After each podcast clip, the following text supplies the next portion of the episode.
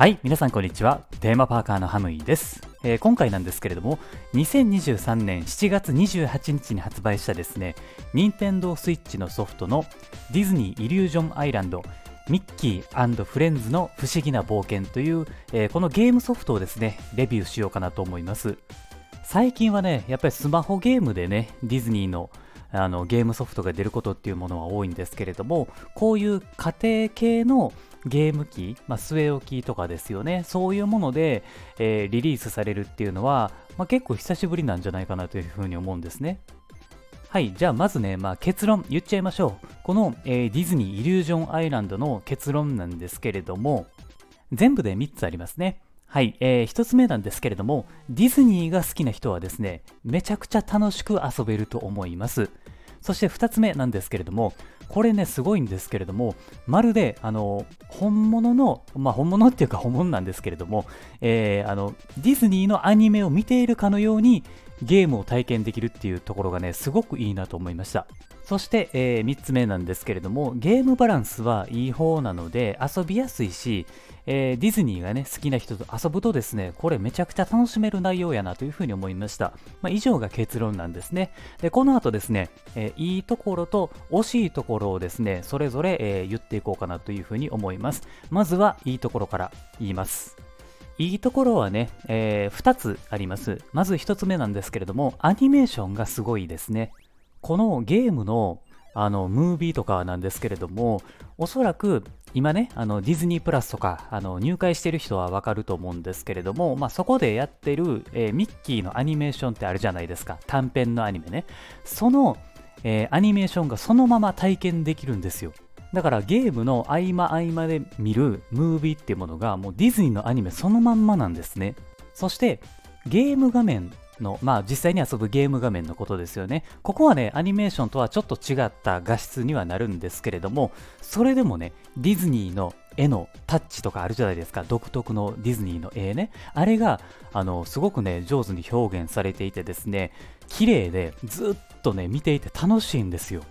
なのでムービー画面とゲーム画面っていうものはすごく僕は評価しています。そしていいところふたつめなんですけれども、幅広い年齢層の方がですね遊べるようになっています。このゲームっていうのは、まあ、冒険っていうか、まあ、アクションなんですよね。だから、えー、道中の謎解きとか、えー、ちょっとしたアクションっていうものがですね、えー、しないといけないところがあるんですけれども、これがですね全体的に難易度が、えー、優しくなっているんですね。なのでゲームをあまりしない人とかゲームがちょっと苦手な人とかでもですね安心して遊べるようになってるんですね。そしてですね、えー、途中でオートセーブも要所要所であるので、あのもし失敗してもですねあここからできるんだなっていう風な感じでですね、えー、安心できるんですね。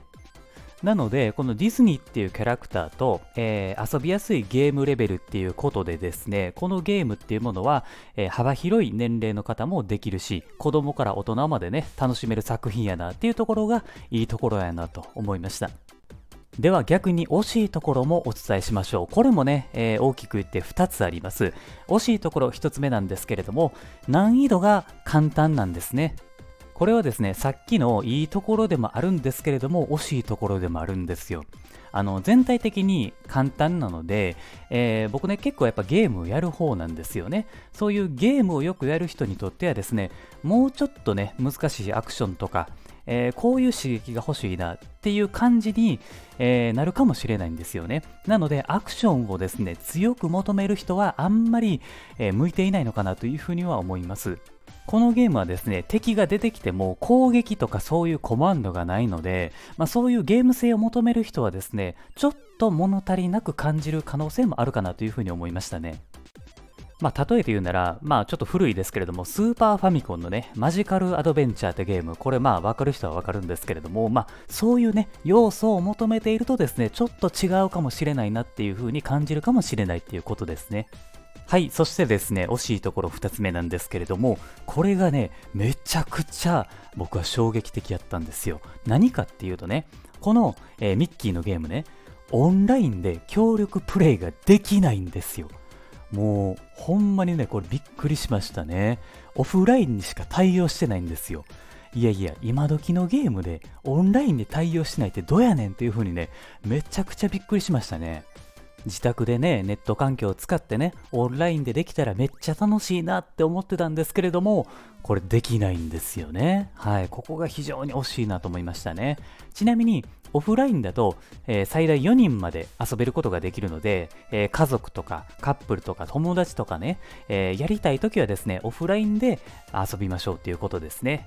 後日ね、あのアップデートとかでオンラインになってくれればめっちゃ嬉しいんですけれども、まあ、多分望みはそんなにないのかなっていう風な感じですね。はい、えー、以上がですね、惜しいところ、えー、ふたつですね、えー、お話しさせていただきました。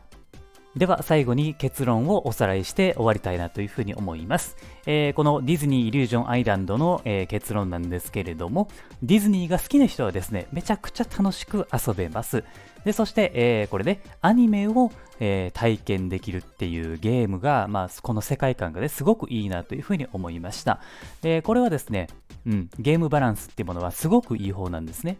いいというか、あの適度な難しさと、えー、優しさがあるので遊びやすいんですよね。なのでディズニーが好きな人とですね遊ぶとめちゃくちゃ楽しめる内容になっているなというふうに思いました。以上が、えー、ミッキーのこのディズニーイリュージョンアイランドの総論ですね。はい、そんな感じです。